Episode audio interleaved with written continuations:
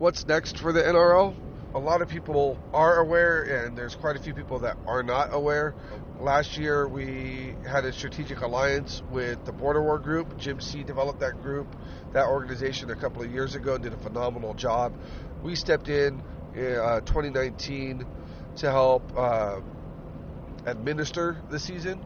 We didn't want to change anything. We didn't want to do anything crazy. We wanted to just kind of let it grow organically, and it has. I mean, the Border War series has grown tremendously, and that's something that we'll talk about in the future. Um, NRL 22, I mean, that's just exploding. Not only here stateside, but internationally. Um, and that's that very well can be um, the future of the sport as well. You know, 22, the NRL 22 has provided a platform for people across the nation, across the world, to be able to compete against each other um, at their local ranges, and then digitally, you know, see how their ranking is against other people in other states or other countries, and that's it's pretty amazing. Uh, the competitors are loving it, the sponsors are loving it, uh, communities digging it up, and and that's what it's all about. So, you know, if you take a step back and you look at the bigger picture, you know, what has the NRL truly done or created in the past couple of years? Um, so let's sit back and, and I'll break it down for you. It's simple. You know, the NRL Center Fire, you know, we started off with an idea of offering a different opportunity to competitors, match directors, and sponsors than what was currently out there. Um, nothing against any other organization. You know, they have their plan, their business model. We have ours, and that's what we're going to do. Is we're going to follow our ideas. Then we started the NRL 22, and that was to get more people involved in the sport. Uh, the more people that get involved at a younger age uh, are hopefully going to stick with the sport and continue to grow with it, and they're going to be the future of the sport. Now, going from rimfire directly into a national level center fire match can still be intimidating. So, you know, when we were approached with our opportunity to work with Border Wars, we are like, that makes great sense. You know, that kind of completes our circle of of uh, progression of growth. So the idea is, you know, Bobby Joe, you know, whatever, wants to get into learning uh, practical precision uh, shooting. They start off in NRL 22, you know, 8, 9, 10 years old. Uh, doesn't necessarily have the confidence of, of handling a centerfire rifle, but wants to learn, thinks it's cool, go out there with mom and dad, guardian, and learn how to shoot the 22, and that's awesome. Then hopefully they progress and they graduate into the centerfire as they get older, and they can get comfortable learning and competing and, uh, honing their skills in the NRL Border War series. Then they become proficient in that, and Bobby Joe's now, you know, kicking butt at his local club matches for the NRL Border Wars. So what's next? Well, let's move him up into the NRL.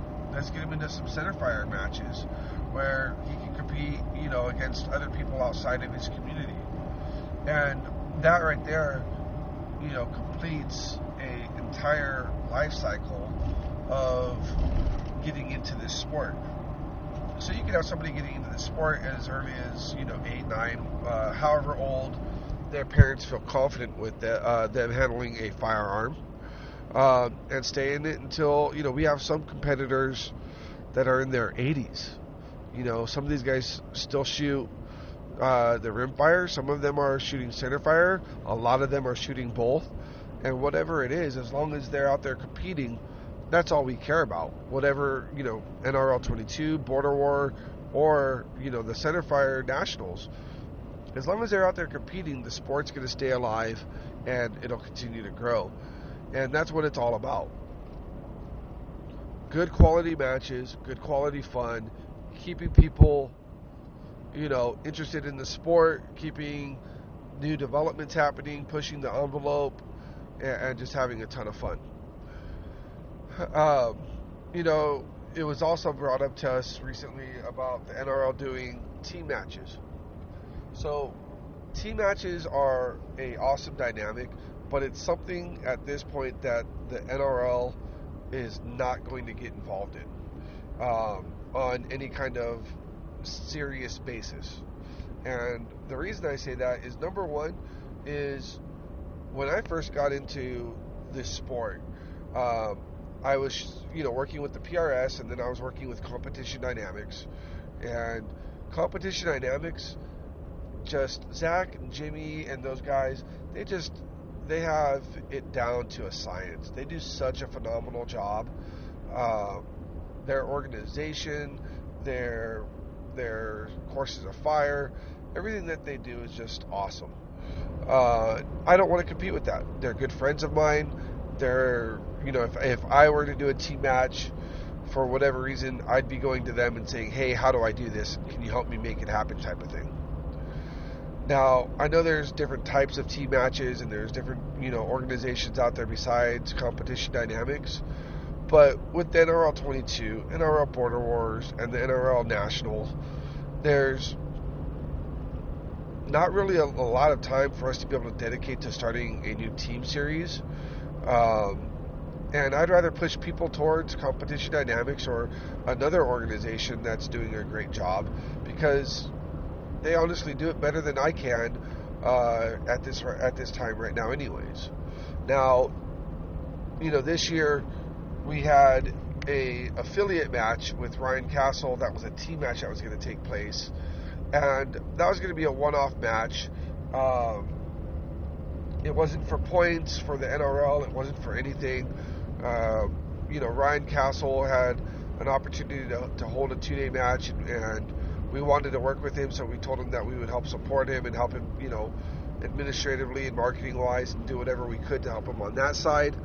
Uh, but that it could not be a points match, which you know he had no problem with. Unfortunately, his venue. Uh, you know, uh, disappeared, so so to speak, and uh, that match got canceled. But in the future, if there's team matches um, that make sense to us and aren't competing with the schedule of competition dynamics um, or any of that type of stuff, then you know maybe you know, we'll take a look at it as a affiliated match, but it won't be a point series match in any way, shape, or form. Um, shooting, you know, team matches and shooting national, you know, individual matches, just a, two different dynamics where there's not a way that we could make the points work for both that would make sense to everybody. And it's not something that we want to get into right now, anyways.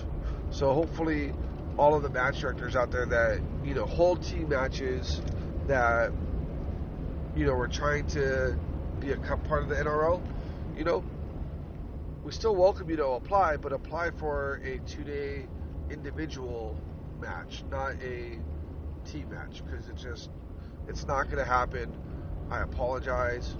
Um, you know, just it's just not going to happen right now.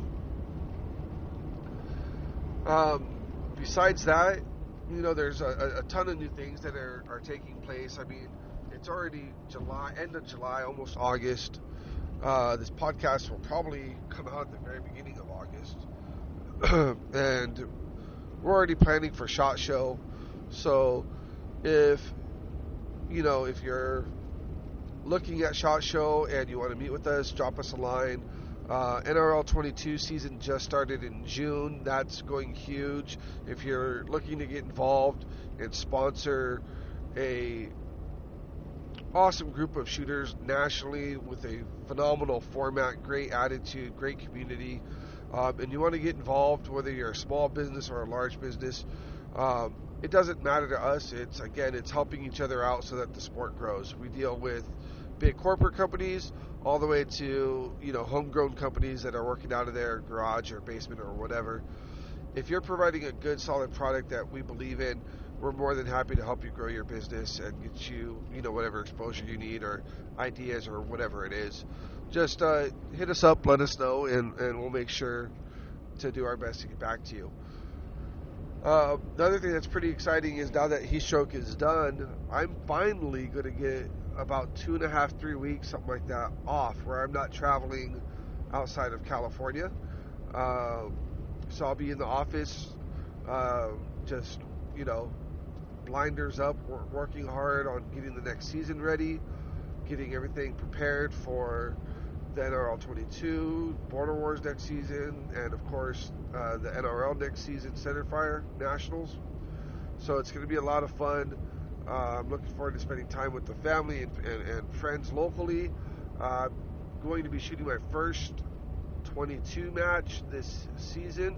Actually, we're shooting my first rifle match all year uh, this coming weekend, so I'm really excited about that.